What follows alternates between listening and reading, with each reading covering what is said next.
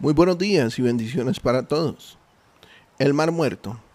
Se le dice mar por su gran extensión, pero no es sino un gran lago. Localizado entre Israel y Jordania, es famoso por ser el punto más bajo de la superficie terrestre, 400 metros por debajo del nivel del mar. Contiene siete veces mayor concentración de sal que cualquier otro mar en el mundo. Ningún ser puede vivir allí y algo curioso, cuando alguien trata de sumergirse, esa alta concentración de sal siempre lo va a sacar a flote. Nadie se va a poder sumergir. Es también una viva atracción turística por sus saludables balnearios a los que se dirigen muchos para tomar baños de agua salada y comprar cosméticos elaborados con el lodo de ese mar. ¿Te has preguntado alguna vez ¿Por qué le denominan mar muerto?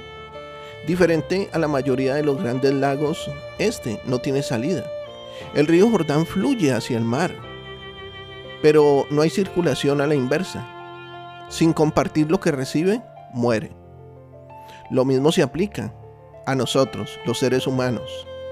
Cuando recibimos dones de talento, capacidades, destrezas, habilidades, educación, capital financiero u otros recursos, podríamos pensar que al compartirlos con otros quedaría menos para nuestro disfrute personal. Sin embargo, cuando no ofrecemos de nosotros mismos, una parte de nosotros muere. Es necesario entonces multiplicarnos en otros. Como el doctor David Livingstone comentara en alguna ocasión, las personas hablan del sacrificio que he hecho pasando en África gran parte de mi vida. ¿Puede esto ser llamado sacrificio si tan solo es admitir una gran deuda con nuestro Dios que nunca podremos pagar?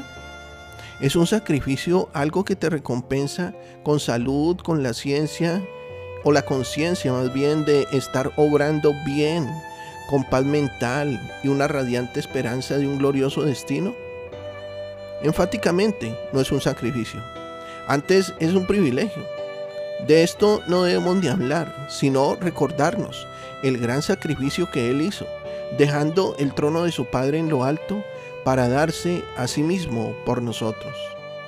Querido amigo y amiga, permitamos que el río del amor de Dios fluya de nosotros hacia todos los que nos rodean. Recuerda, de gracia recibiste, pues da de gracia. Y no olvidéis de hacer el bien y de la ayuda mutua, porque de tales sacrificios se agrada a Dios. Hebreos 13, 16. Yo creo que este tema hoy te ha edificado a ti y a mí. Sé de bendición para otros. Comparte este mensaje. Nuestros contenidos también podrás disfrutarlos en Spotify y en YouTube como Un Amanecer con el Rey. Que tengas un excelente día lleno de bendiciones. Te habló tu pastor y amigo Emanuel Cortázar desde la hermosa ciudad de Santiago de Cali, Colombia.